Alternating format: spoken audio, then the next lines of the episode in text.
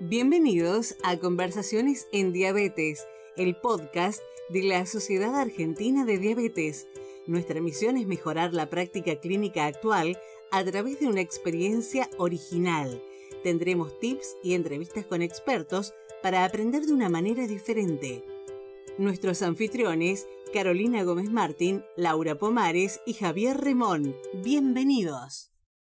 Hola a todos. Bienvenidos al cuarto episodio de Conversaciones en Diabetes, el podcast de la SAD.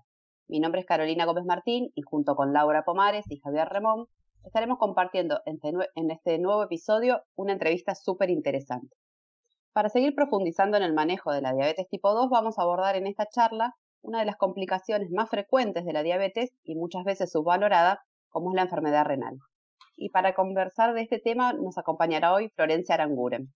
Florencia es una querida colega, eh, fuimos compañeras en la escuela de graduados hace un par de años, no vamos a decir cuántos, eh, y además es médica de planta de la división eh, de, diabetes del Hospital de Clínicas y actualmente es directora de la diplomatura en riesgo cardiometabólico y renal de UCES. Y antes de introducir a Florencia y saludarla, les doy la bienvenida a mis compañeros, Laura Pomares y Javier Remón. Hola Laura. Hola Caro, hola a toda la audiencia y bienvenidos a este nuevo podcast. Gracias, hola Javier. Hola, ¿cómo están todos? Entusiasmado por el tema, la verdad que es interesante, es un tema que a muchos lo tenemos un poquito abandonado y que hay muchísimas novedades, así que contento por el tema y la invitada. Ahora sí, estamos todos eh, presentados. Eh, bienvenida Florencia, ¿cómo estás? Bien, chicos, gracias. Muchas gracias por esta invitación. La verdad que me encanta poder compartir un rato con ustedes. Bueno, buenísimo, genial. Un placer para nosotros. Em, bueno, ya yendo al tema de interés, contanos, contanos un poquito, mm, por ahí en primer lugar, eh, de dónde viene tu interés por la diabetes, por la diabetología, cómo elegiste la especialidad y luego, ¿cómo te fuiste enfocando eh, hacia la enfermedad renal? Si, hubo algún hecho, alguna anécdota, alguna persona en tu historia que marcó estas decisiones y estas elecciones.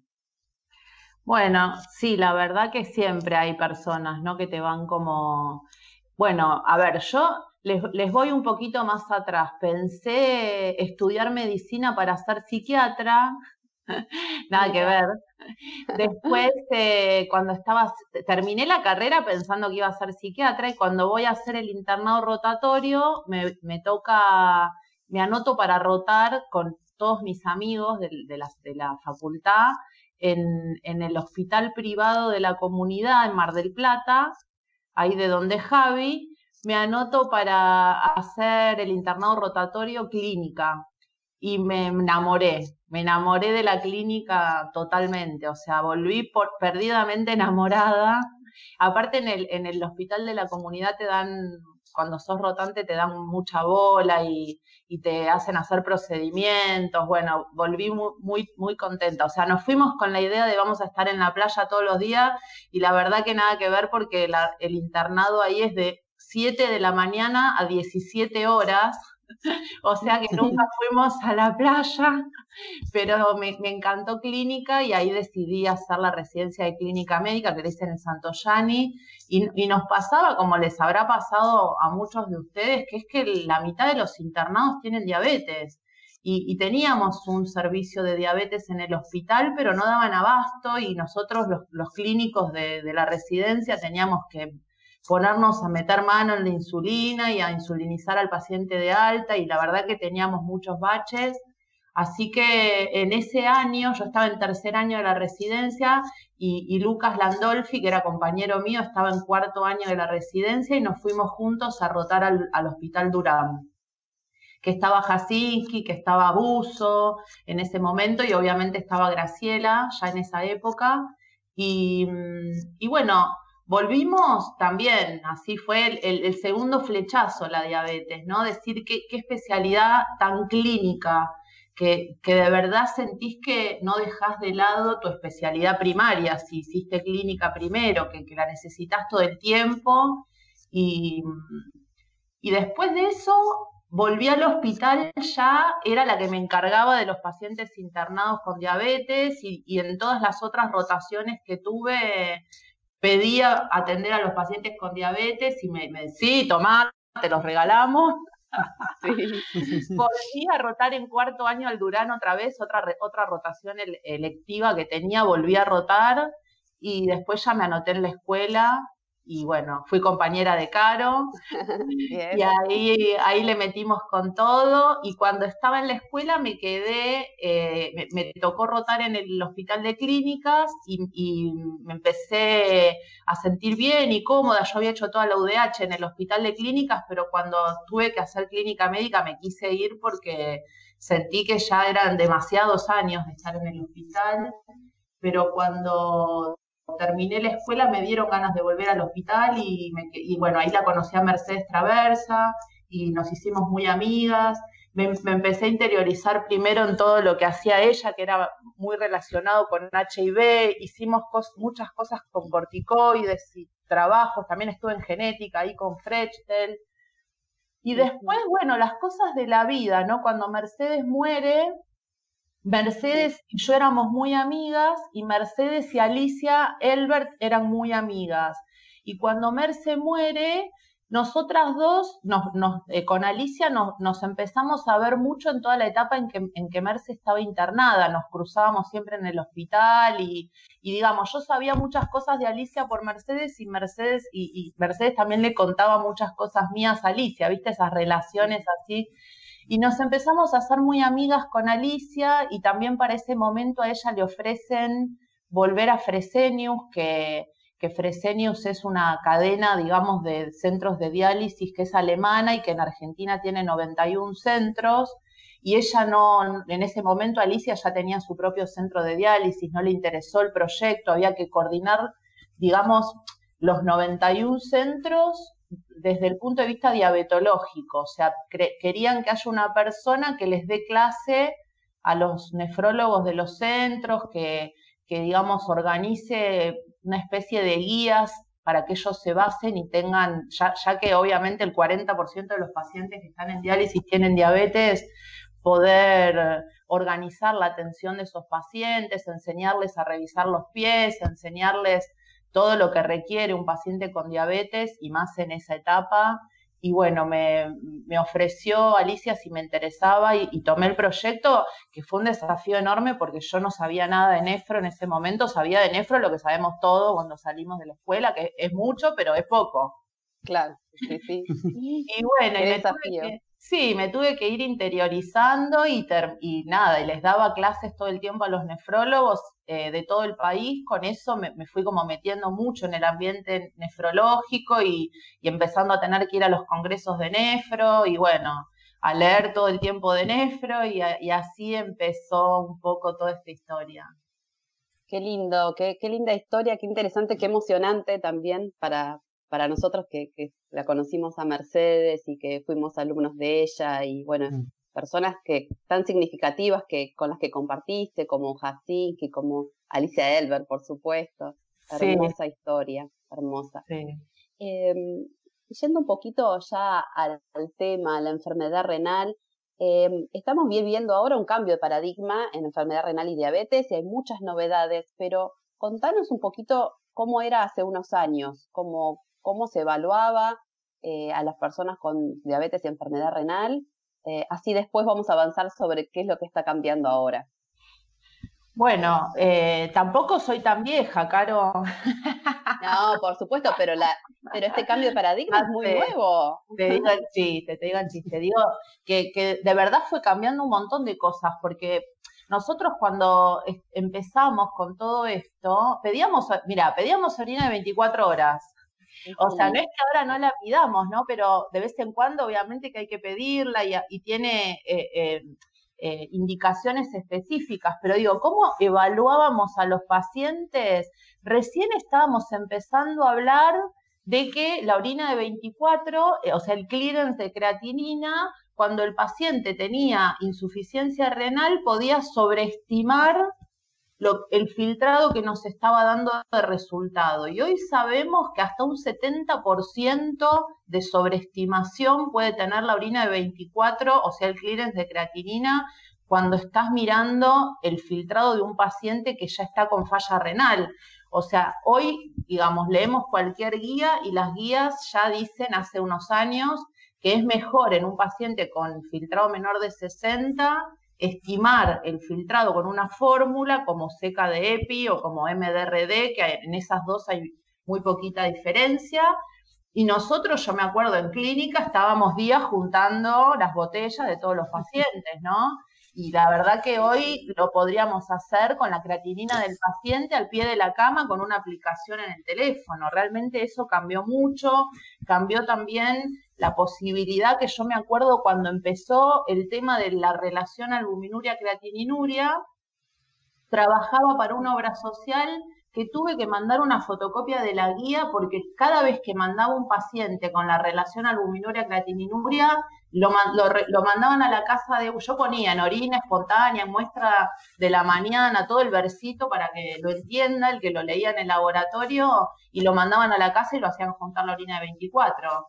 O sea, me la pasé mandando fotocopias de la guía a los laboratorios para que eh, les caiga la ficha que, se podía hacer de otra manera y que no hacía falta que junte la orina de 24.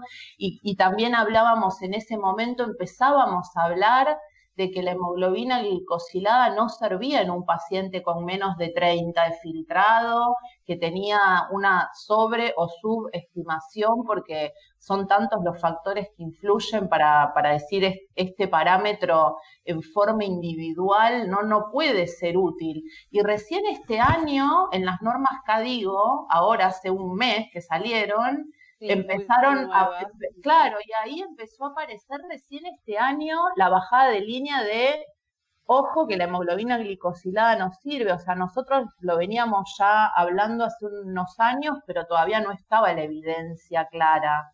Y bueno, y también desde el punto de vista del tratamiento, ¿no? Teníamos, o sea, el paciente renal era insulina, punto.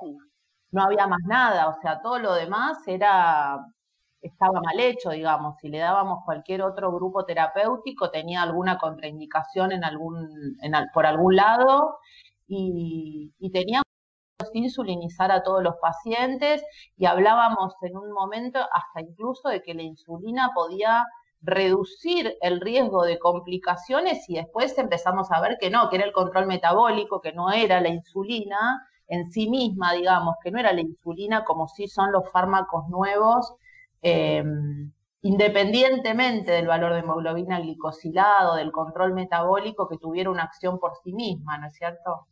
Qué buen, buen recuento de, todos los cambios que fuimos viviendo y en tan pocos años, como decía hace un ratito. y, bueno, y dentro, de, del cambio de, paradigma, como hablamos que se está produciendo, eh, contanos un poquito qué, qué es lo que cambia eh, a partir, por ejemplo, de las nuevas herramientas terapéuticas en la evaluación, en el abordaje de los pacientes con enfermedad renal y diabetes? Bueno, una de las cosas eh, es empezar a pensar justamente cuando hablamos de enfermedad renal, ¿no? Pensar en cómo es la clasificación y es, es como, como si fuera, parece la, el grafiquito de la batalla naval, ¿no? La clasificación de enfermedad renal en donde si el paciente tiene una determinada albuminuria o un determinado filtrado, eh, ahí podemos estar hablando de riesgo, ¿no? A, medida y, empezar a pensar en la albuminuria y en el filtrado con un riesgo que es eh, continuo, que no es la hemoglobina, la, perdón, la albuminuria, digamos, sí o sí el punto de corte más de 30, más de 300, que obviamente que seguimos utilizando esos puntos de corte, para decir lo que llamábamos tradicionalmente microalbuminuria y lo que llamábamos tradicionalmente macroalbuminuria, más de 30 y más de 300, o sea, siguen siendo parámetros que utilizamos, pero también hoy entendemos que por encima de 10 miligramos sobre gramo, el paciente ya está teniendo un daño que es continuo y que, y que mm, cada, cada mm, actitud médica que logremos hacer que baje ese eh, porcentualmente, ¿no? Ese nivel de albuminuria que tiene el paciente, le estamos aportando básicamente, le estamos prolongando la vida útil del riñón, pero no solo eso, porque el valor de albuminuria hoy tenemos muy claro que se relaciona con el riesgo cardiovascular.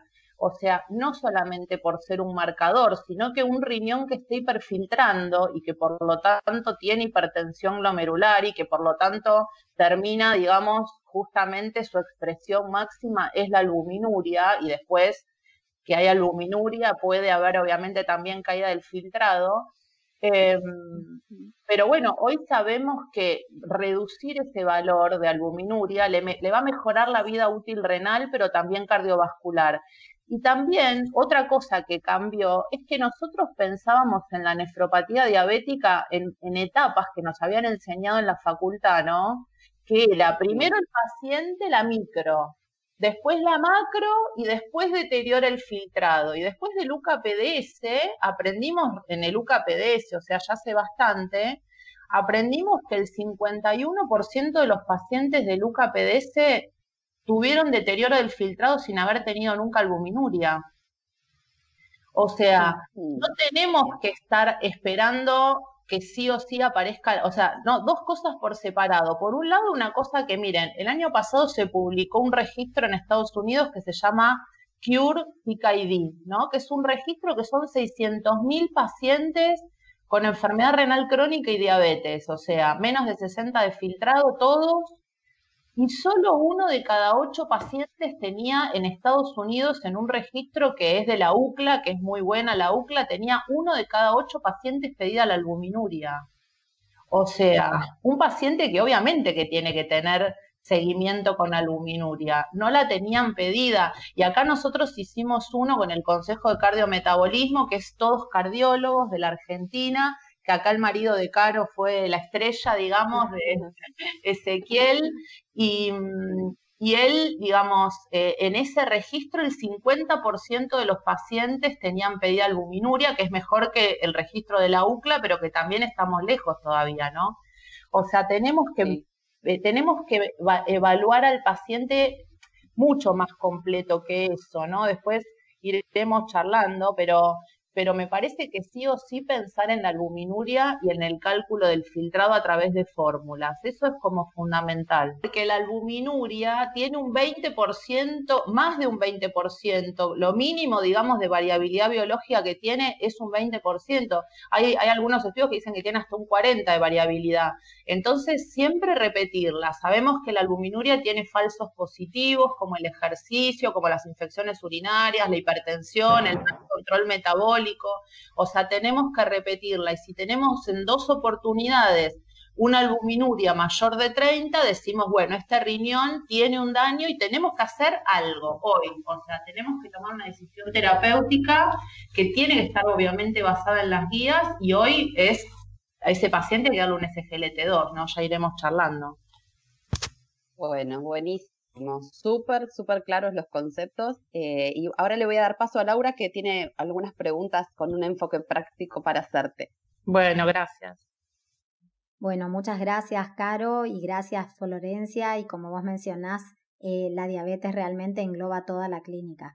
Mi pregunta más que nada se relaciona hacia un enfoque más práctico. Eh, por ejemplo, si nosotros estuviéramos con vos en consultorio y te consulta un paciente con diabetes tipo 2 de primera vez, ¿Cómo evalúas vos su estatus renal? ¿Qué preguntas le haces en esa primera consulta? ¿Y cómo dirigís el interrogatorio? ¿Le solicitas ya algún estudio en este paciente que te consulta por primera vez? Bueno, mira, o sea, bueno, un poco lo que dijimos, pero sin duda, en un paciente digamos, que, es de primera vez, aparte de lo que estuvimos hablando, es muy importante el interrogatorio, es muy importante saber qué fármacos toma. Eh, también otra cosa que mostró el registro este que les mencionaba, Cursic ID, es la altísima toma en pacientes con enfermedad renal crónica y con diabetes, altísima toma de inhibidores de la bomba de protones que tienen un potencial nefrotóxico, y de AINES, que obviamente todos sabemos que tienen mucha potencia nefrotóxica y sin embargo, cuando uno se pone a indagar, los pacientes toman AINES como si fueran caramelos, o sea, tenemos que empezar a indagar eso, tenemos que hablar con el paciente si recibió o no recibió contraste en el último tiempo, tenemos que hablar también de que si va a recibir alguna de esas cosas, estaría bueno mirar cómo está su función renal antes y una serie de factores que pueden condicionar que si tiene que recibir contraste, haga una nefropatía por contraste tenemos que ver estudios previos en esa primera consulta, o sea, si viene un paciente que tiene algún indicio de daño renal, es muy importante ver estudios previos, ¿no? Porque, digamos, ver si esto viene en forma crónica, ver obviamente la antigüedad de la diabetes, ver si tiene retinopatía o no. Hoy sabemos que un paciente puede tener enfermedad renal sin tener retinopatía. Nosotros veníamos creyendo siempre que el paciente tenía que tener, para decir que era una enfermedad renal por diabetes, tenía que tener retinopatía. Hoy sabemos que puede tener daño renal sin tener retinopatía, sobre todo cuando estamos hablando de diabetes tipo 2. En el paciente con diabetes tipo 1 sí es más frecuente esta superposición, pero en el paciente con diabetes tipo 2 no, porque ustedes saben que en Argentina y en el mundo eh, la diabetes es el 40-50% de los casos de ingreso a diálisis, ¿no? Pero inmediatamente después viene la nefroangioesclerosis. O sea que el paciente con diabetes tipo 2 que tiene hipertensión, que tiene diabetes, que tiene obesidad, tiene tantos factores que realmente deterioran el riñón. Entonces, la mirada tiene que ser súper integral, o sea, tenemos que ver que este paciente esté recibiendo estatinas, por ejemplo, porque un paciente con diabetes que no está recibiendo estatinas también tiene más riesgo de evolución de su enfermedad renal. O sea, hoy tenemos que empezar a ver al paciente como un todo, tenemos que evaluar su riñón también Em, en forma integral en el sentido de no solo quedarnos con la albuminuria y el filtrado, sino pedirle una orina completa. Si tiene alguna alteración, vale la pena pedirle un sedimento y ver si tiene eritrocitos dismórficos. Vale la pena pedirle también una ecografía renal para ver si tiene quistes o si tiene litiasis. O sea, siempre vamos a tener que descartar, así como clínicos que somos, otras causas, ¿no? Que puedan estar haciendo como gatillo, empeorando o no colaborando con la evolución. Perfecto. Eh, sí, como vos decís, un enfoque integral y el trabajo en equipo con, otras especialidades, ¿no? La clínica de base y, todo lo otro que pueda, que pueda apoyar para, para la mejor evaluación y si este paciente lo hemos llamado Juan y Juan ya nos acompañó, este es el, cuarto episodio que nos acompaña, ya lo hicimos hacer actividad física, le dimos consejos nutricionales, lo insulinizamos, en ah. este caso, eh, Juan te trae un laboratorio eh, y, por ejemplo, trae un índice albuminuria, creatininuria de 80 miligramos por gramo y un filtrado glomerular mayor a 60. ¿Cómo lo enfocas? ¿Qué indicaciones le das?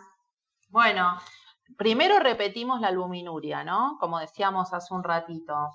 Después pensar en hablar con él sobre la importancia para, detener la progresión en esta consulta, en donde ya vemos que tiene daño renal. Es importantísimo esto que hablábamos hace unos minutos, ¿no? La, la importancia de que no se automedique, porque eso puede pasarlo de tener más de 60 a rápidamente que caiga el filtrado. Lo otro que es importante para, obviamente, cuidar ese riñón y que no progrese la enfermedad es la ingesta de proteínas que esté alrededor de 0,8 gramos por kilo por día. Lo otro que también tendríamos que hacer en esta consulta, digamos, donde supongamos que es la segunda vez que ya le da la albuminuria positiva y que está confirmado que este paciente tiene albuminuria positiva, se va de mi consultorio con un YECA, con un ARA, o con un ARA2 y con un SGLT2. O sea, hoy ya, eh, digamos, no, no queda lugar a duda, por más de que la hemoglobina glicosilada la tenga impecable y esté súper bien tratado, o sea, si lo tenía con otra droga y metformina, supongamos que venía, no sé, con metformina y gliclacida, ¿no? Estaba bien, tenía una hemoglobina adecuada, eh, igualmente tengo que en ese momento plantearme un switch, o sea, tengo que salir de la inercia sí o sí de quedarme contenta porque está bien con la glicosilada, porque esa mirada glucocéntrica nos ha ayudado, digamos, un poco en la prevención de las complicaciones micro, pero no del todo, o sea, seguía habiendo un riesgo residual en nuestros pacientes que los teníamos, digamos, cuando uno ve mm, estudios em, en donde se han controlado excelentemente todos los factores de riesgo, como el esteno, decís, bueno, tengo un paciente como el esteno, divino, perfecto, los lípidos bien, está con estatinas, adecuado control metabólico, excelente la presión arterial, y de todas formas sigue habiendo un riesgo residual renal. O sea que la llegada de las nuevas drogas realmente nos han permitido mejorar ese riesgo residual, pero no podemos dejar de lado todo lo otro. O sea, también tenemos que ocuparnos de que su presión arterial esté perfecta, de que deje de fumar. Si nos queda duda de que el control de la presión es adecuada, le pongo un monitoreo ambulatorio de la presión para poder ver que esté de, verdad en rango. Así que bueno, un poco creo que es eso, el control integral, la estatina sí o sí, y, bueno, el eh, eh. seguimiento no muy alejado también, ¿no? O sea, que tenga, que tenga por lo menos a la brevedad, cuando le, cuando le indicamos drogas nefroprotectoras, obviamente que tenemos que tener un control estrecho. Perfecto. Entonces, este enfoque integral va de la mano de, medicamentos que protejan eh, de las complicaciones y de las comorbilidades, ¿no? Un enfoque, un enfoque novedoso, pero que, va a ir de la mano del mejor control y, de la disminución de las comorbilidades y la mejoría de la calidad de vida. Bueno, gracias Flor. Eh, y ahora vamos a pasar a Javi, que tiene también unas preguntitas para hacerte. Hola Javi. Bueno, excelente, hasta ahora todo muy claro como, nos tiene acostumbrado.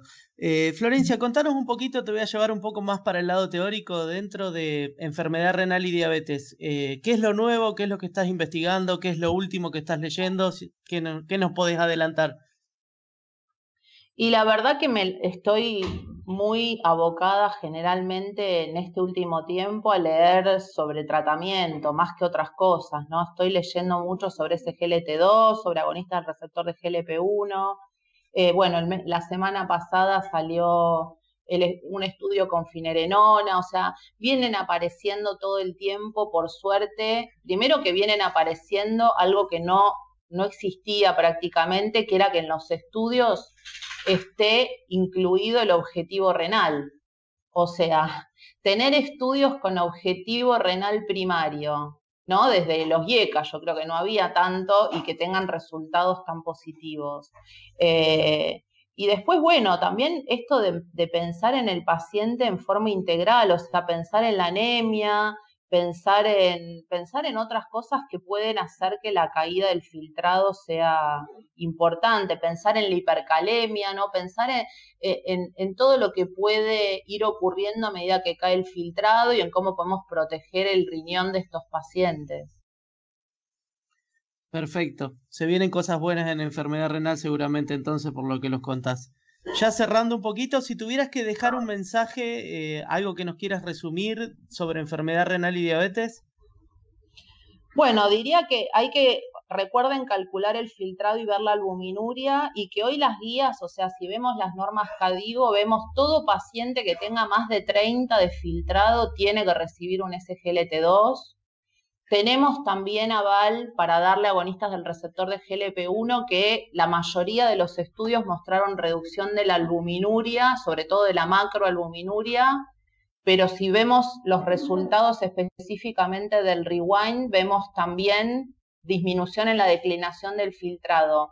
Y acá la diferencia, creo yo, que no tiene que ver con que la dulaglutida es mejor que el iraglutide o semaglutide, creo que son efectos de clase pero sí la diferencia está en que el seguimiento del rewind fue de cinco años y pico y los otros fueron estudios más cortos. Y entonces, o sea, por ahí un, primer concepto a nivel tratamiento es que los SGLT2 muestran reducción de los endpoints duros renales, ¿no? Que duros sería sacar a la macroalbuminuria de esta ecuación y mirar la caída del filtrado muy rápido los SGLT2, o sea, a la brevedad, digamos, en el primer mes vemos esa caída inicial que tiene que ver con la mejoría del hiperfiltrado y después ya empiezan a repuntar.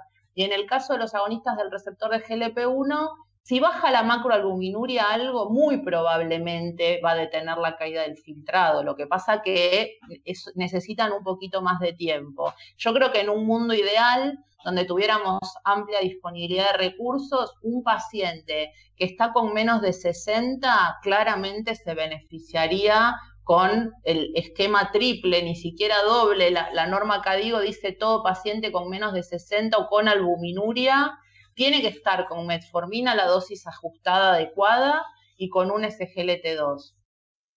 Y bueno, y podríamos agregar que ellos lo ponen en tercer lugar, digamos, si hace falta agregarle otra droga, un agonista del receptor de GLP-1, porque también en ellos está el, agregado en la disminución de MACE, ¿no? Que, que, también con los SGLT2 es un poco más variable ese resultado, y los pacientes renales se mueren de enfermedad cardiovascular, o sea, recordemos que estos pacientes estén con estatina, recordemos que estos pacientes tenemos que mirarlos en forma integral, y, prevenir mucho los factores de riesgo cardiovascular porque es de lo que estos pacientes mueren. Impecable. Eh, le voy a dar el, el, paso a Caro para que ya cierre. Bueno, Flor, fantástico. La verdad que hicimos un repaso de, por la historia de la, de la enfermedad renal y por todo lo que se viene y lo que ya tenemos, que, es súper interesante. Y fue muy claro y muy práctico. Muchísimas gracias. Me alegro, chicos, me alegro un montón. Me, me encanta haber compartido con ustedes este momentito de sábado. Así que, bueno, les mando un abrazo enorme a los tres y a todos los que nos escuchen. Bueno, muchas gracias entonces a, los tres, eh, gracias a todos los que nos acompañaron y los esperamos en el próximo episodio de Conversaciones en Diabetes para seguir conversando con expertos. Hasta la próxima.